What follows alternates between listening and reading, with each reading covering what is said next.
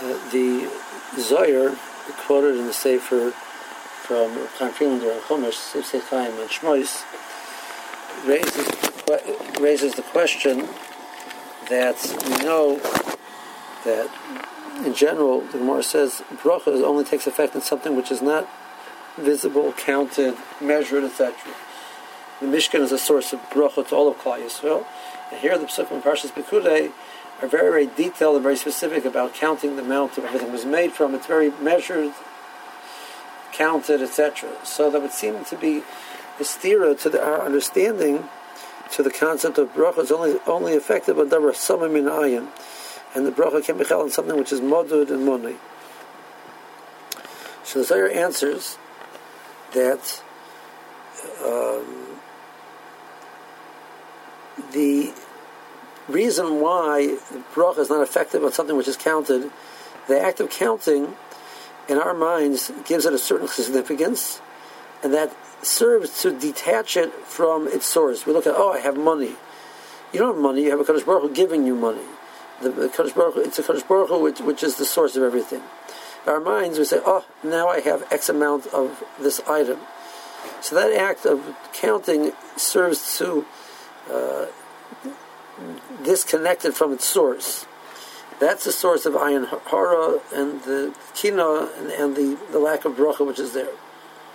But a person, the process of counting is a way to express the, the, the understanding of our dedication to be connected to Kodesh Baruch Hu, we, we're willing to spend X amount of money to be to be dedicated to Kodesh Baruch Hu, and we're, we're doing this for the purpose of the mitzvah, etc.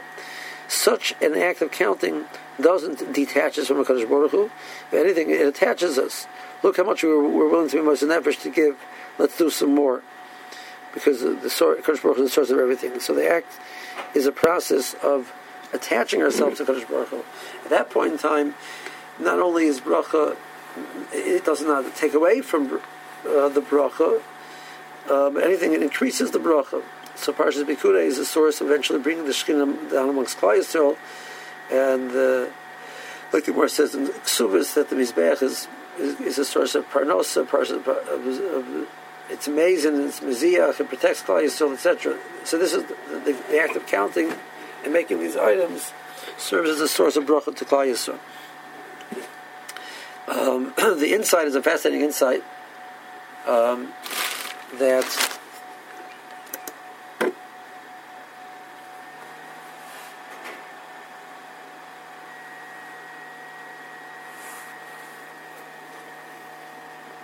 it's a fascinating insight um, into our attitude towards money and the process when a person counts it. There's sort of gleam in our eye I'm counting all the things that I have like, you know, they, people say, you know, Ayin Hara about their children.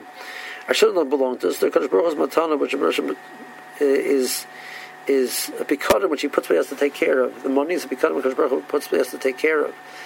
Um, anytime we start perceiving it as something which is our own, that ends up being not an opposite of a source of bracha, but a um, instead it's a, a it, it takes away from the ability for this item to continue to grow and to expand and to be developed.